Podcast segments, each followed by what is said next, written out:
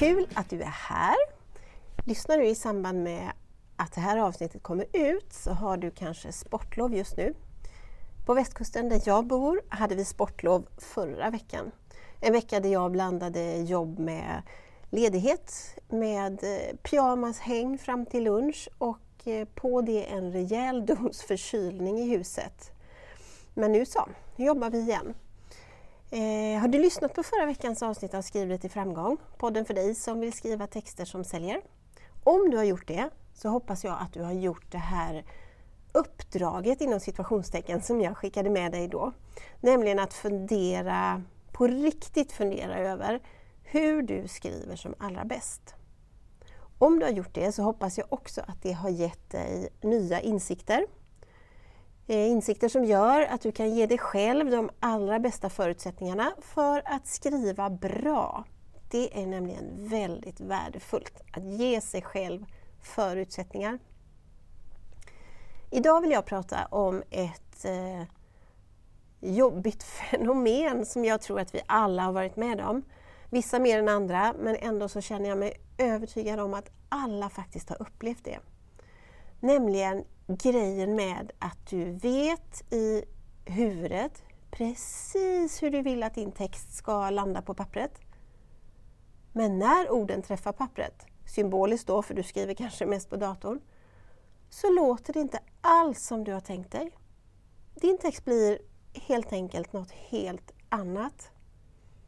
Det kan ju såklart kännas snopet, men också frustrerande och ganska irriterande. Hur svårt kan det vara att få ner orden som du vill? När det här inträffar så är det också lätt att tappa både lust, kreativitet och kanske till och med tron på din egen skrivförmåga. Och det är ju inte roligt. För skriva behöver du verkligen göra när du driver företag. Överallt, varje dag, i ett kör. Att din text inte alls rinner ur dina fingrar på det sätt som du har tänkt dig kan givetvis bero på många anledningar. Och jag tänker att jag idag lyfter tre möjliga orsaker. Både för att du ska förstå varför de här situationerna kan uppstå, men också för att du, när du ser dina varför, ska kunna minimera risken för att det händer allt för ofta. Den första anledningen till varför dina texter inte alls låter lika briljanta på pappret som de gjorde i ditt huvud kan vara så kallade kommunikationsbarriärer. Alltså språkliga hinder som gör något med din text på vägen mellan ditt huvud och det här pappret där de ska landa. Språkliga hinder kan i sin tur eh, bero på flera olika saker. Till exempel så kan det handla om bristande eh, vad ska jag säga, kännedom om olika ord och uttryckssätt. Om du vet vad du vill förmedla men saknar ord och uttryckssätt för att på riktigt förmedla det, då kommer din text inte landa på pappret så som du hör den i ditt huvud. För när du hör den i huvudet, i tanken, då hör du inte din text ord för ord. Det är mer som att du känner vad du vill förmedla, vad du vill att läsaren ska se och känna, även mellan raderna. Och kan du inte klä den här känslan och tanken i ord så kommer din text att låta annorlunda än vad du har tänkt och också sannolikt än vad du vill. Så vad kan du göra för att komma runt de här kommunikationsbarriärerna? Ja, alltså genvägar det finns ju inte. Det är sedan gammalt. Du kan inte springa runt barriärerna men du kan ta dig över dem. Ett sätt att göra det är att eh, utvidga ditt ordförråd. Lättare sagt än gjort kan tyckas, men det är på riktigt inte särskilt svårt. Eh, men ändå nödvändigt. Läs mer och lyssna mer är mitt råd för att ut, utöka ditt ordförråd. Att läsa mycket och då också varierat gör dig till en bättre skribent. Och det är ingen klyscha. Det är dagens sanning. Att läsa olika typer av texter gör att du förbättrar ditt ordförråd, eh, din grammatik och också att du lär dig stilistiska val, olika sådana. Om du dessutom lägger dig vinn om att lyssna på andra så kommer det också hjälpa dig. Då menar jag inte bara att lyssna på vad andra människor säger, utan också lyssna på hur de säger, vilka ord och uttryckssätt de använder sig av. Och när jag säger säger så menar jag både i talat språk och i skrift. Kom ihåg de här orden och uttryckssätten och smyg in dem i ditt eget språk på ett sätt som känns som du.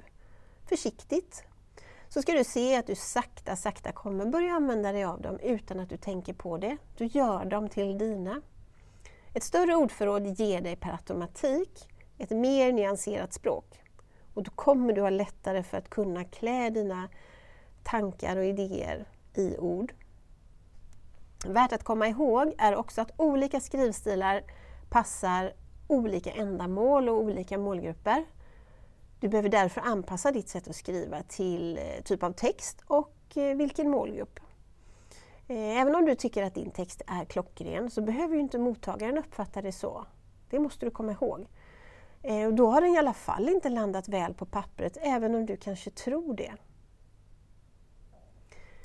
Anledning nummer två till varför din text inte blir som du har tänkt dig kan vara att det faktiskt är svårt att översätta, eller vad ska jag säga, dina tankar och känslor i ord.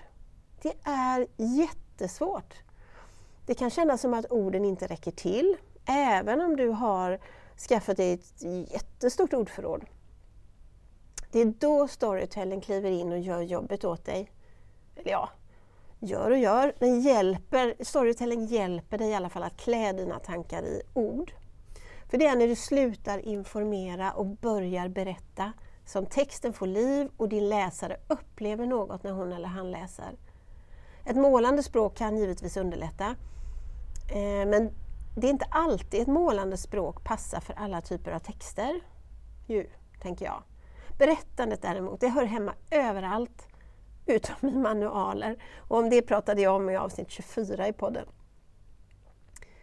En tredje anledning till att din text liksom kommer ut eh, fel, eller vad ska jag säga, kan vara att du själv hindrar din kreativitet. Så kallad kreativitetsblockering. Det är okej okay att låta tankarna flöda fritt Eh, de bör flöda fritt. Men när du sätter dig för att skriva ner allt det där kreativa som snurrar i dina tankar så kan det hända att perfektionisten i dig kommer fram. Du vänder och vrider på varje ord, övertänker, vilket gör att kreativiteten du nyss kände aldrig når pappret. Orden där blir perfekt formulerade och helt utan känsla. Och är du inte en självkritisk perfektionist så kan du blockeras av en annan rädsla. Den rädslan för att bli bedömd och kanske till och med kritiserad av andra. Risken att bli bedömd och kritiserad har vi alltid, både du och jag. Och den behöver du lära dig att leva med. Dina texter är inte för alla. Det är hårt men sant. Det är inte mina heller. Det kommer alltid finnas de som tycker att de inte alls förstår din text att du inte skriver särskilt bra. Men så finns det också de som gillar det du skriver, som vill ha ditt erbjudande, som behöver ha ditt erbjudande. Så när du är rädd för att bli bedömd, så tänk på alla som du faktiskt hjälper i ditt företag. På alla som vill jobba med dig. Det är ju för dem du skriver. Då kan det gå lättare. Att gå omkring och vara rädd för att bli bedömd, det skapar inget annat än självtvivel och negativa tankemönster.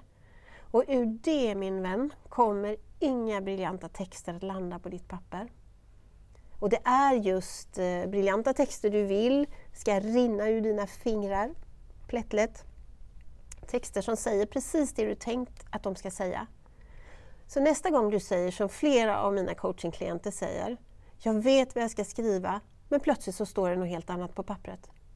Så tänk igenom om någon av de tre anledningarna jag har nämnt idag kan vara orsaken. Kan det handla om språkbarriärer? Om att det är svårt att översätta dina tankar till ord? Eller om kreativitetsblockering? Oj, det var ett svårt ord att säga. Kreativitetsblockering.